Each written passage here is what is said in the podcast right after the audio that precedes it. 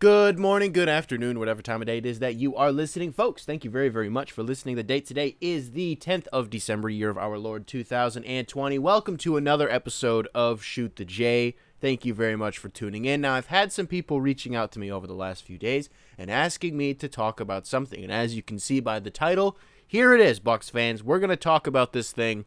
Um, we're going to talk a little bit about Giannis. We're going to talk about some of the James Harden stuff that actually just came out this morning, just a few hours ago. I woke up, saw the because I now a proud subscriber to the Athletic. Um, I got the notification of the story being released. Um, but we'll get to that in a minute.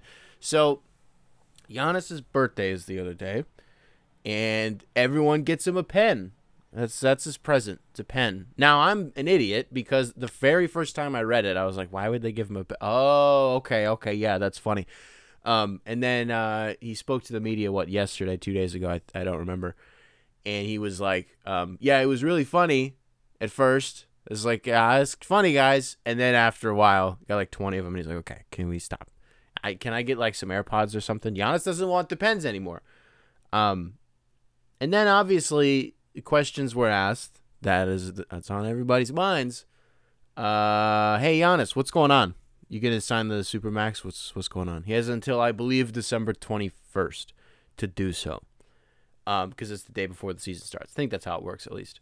So they were like, Giannis, what's the deal? And he was like, I don't really want to talk about it right now. He's like, my agent and Jon Horst, they're going out to lunch, they're going out to dinner, they're doing whatever.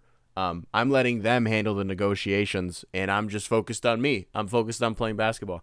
I gotta be honest, that's not really what you want to hear at all. That's like that's probably one of the that that just feels so one foot out the door to me. And this is coming from somebody who has been I've been adamant for the better part of a year now that it's not a question that he's going to stay.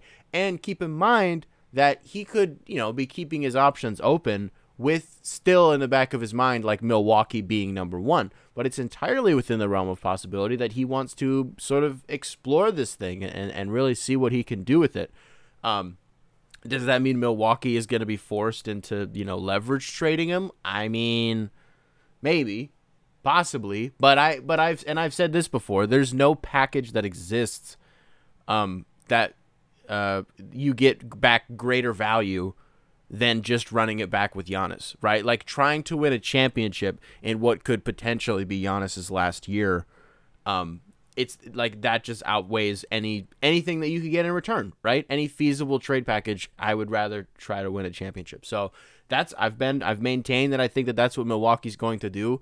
Um, but this idea that there are negotiations that have to happen, uh, what is there to talk about, really? You know what I mean? Like do you want $270 million like fully guaranteed? You do? Great. Here's a pen. I feel like that's and I'm maybe I'm I'm being super naive here. I don't know, maybe it's like a player option that they're trying to figure out. I made this joke yesterday um on our on uh, well technically it came out today, but yesterday when we were recording the most recent episode of Motown Rundown with James Edwards of The Athletic, um, I don't remember if I said it in the like on the air or like when we were done recording and we were just hanging out. I think it might have been the latter. So I don't think you'll be able to hear the conversation that we had. But I was like, I wonder if it's like a, and I almost said this as a joke, but I was like, I don't know, maybe. What if Giannis is doing what Magic did at the end of his career when he signs the 25 year contract, signs 25 years, 25 million, and then he gets like part ownership? I was like, maybe it's something like that. You know what I mean? Like once you're done, then like once you retire, you can own the team. I don't know. I thought that was, but I was like, nah, because Giannis is only what 26, so it's definitely not going to be that. You wonder a little bit from Giannis's perspective what this offseason has looked like. You know, did the Bogdanovich thing make him mad? Um, I mean, I'm sure it did. It made everybody mad, especially like Donte. But you know, I, I just wonder how that felt for him because it's not really like it was Milwaukee's fault, right? Like they, they put all their chips in the middle. You know, you can blame Woj, Bogdanovich's agents, a third party, you know, whoever you want, but I don't really think that you can come away from this and and look at Milwaukee and be like point your fingers at the Bucks. I don't think you can really do that. But I just wonder how much it made Giannis mad. And now you get Jrue Holiday, and let me tell you something. This is another thing I mentioned practice clips are just kind of whatever. You know, you can really only care so much about them. Watching Jrue Holiday defend Giannis in practice Oh my goodness. That was special. That was amazing. It was incredible. I loved it.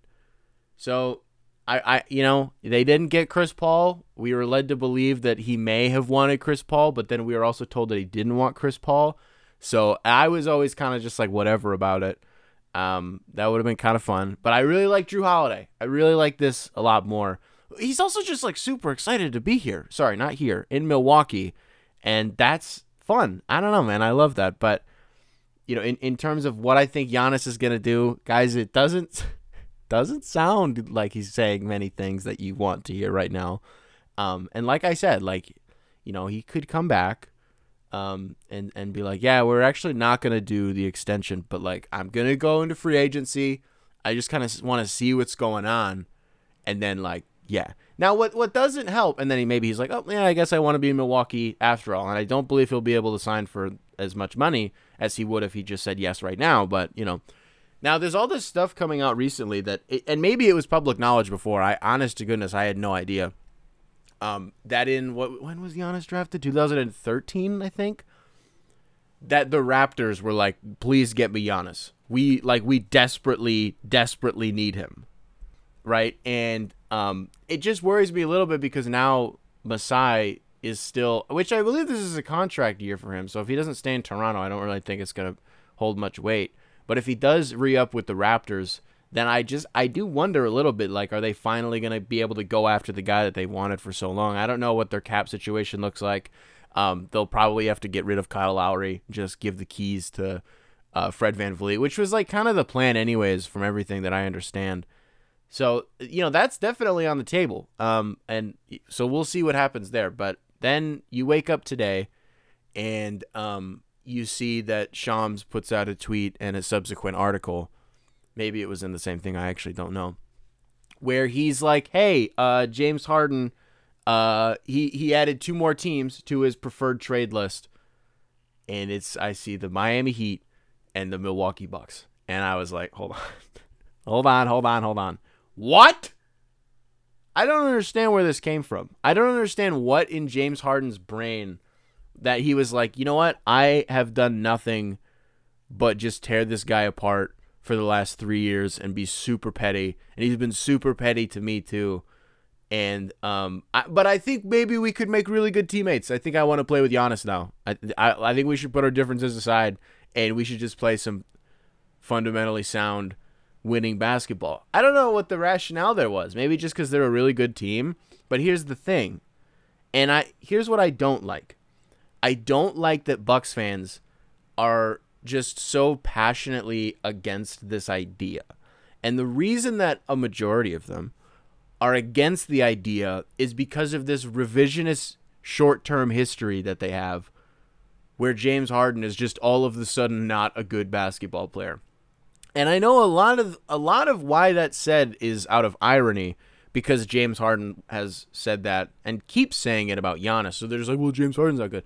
Guys, here's the thing if you can trade for James Harden, which you can't, which we'll get to in a minute, you have to do it. I'm so sorry. I know that there's a huge rivalry, there's a huge feud, but if you can put, you know, two top 5 guys on the planet on the same team, like if ESPN's list of the top 100 players is indicative of anything, which is it is not indicative of truth or fact or reality, but they put LeBron as 1, Anthony Davis as 2.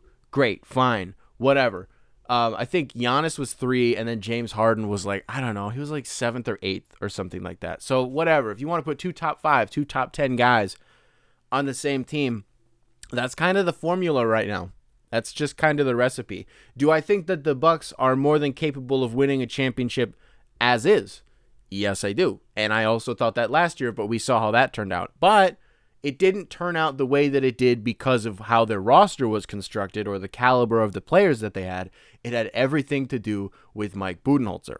And that's really it. Also, Giannis getting hurt in game uh, four. Yeah, it was game four because that was when he was just going berserk in the first quarter. Turns his ankle for, I think, what, the second time. And then Khris comes in.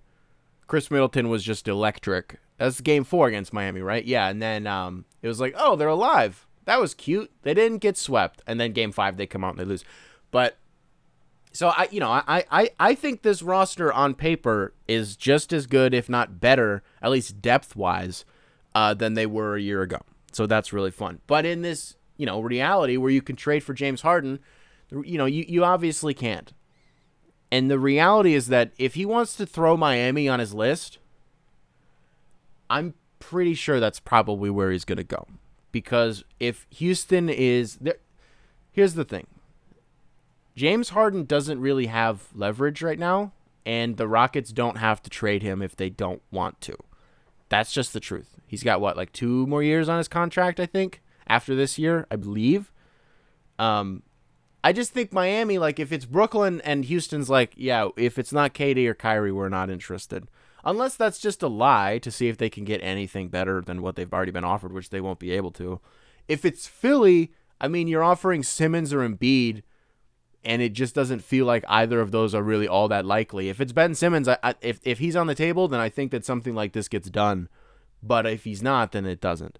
Miami has a lot of really interesting pieces, but you wonder if because it's the same way that I look at the Brooklyn trade, where you're gonna you know obliterate your depth to bring in James Harden, and then it's like you know, if you do this before the season starts, if you do this, you know, while free agency is maybe still on the horizon or still happening, you can confidently make that trade and the rest of it will materialize, right? But at this point in time, if you're Brooklyn or even if you're Miami and you're giving up Bam, Herro, Robinson, all these guys, what Olynyk, it doesn't matter.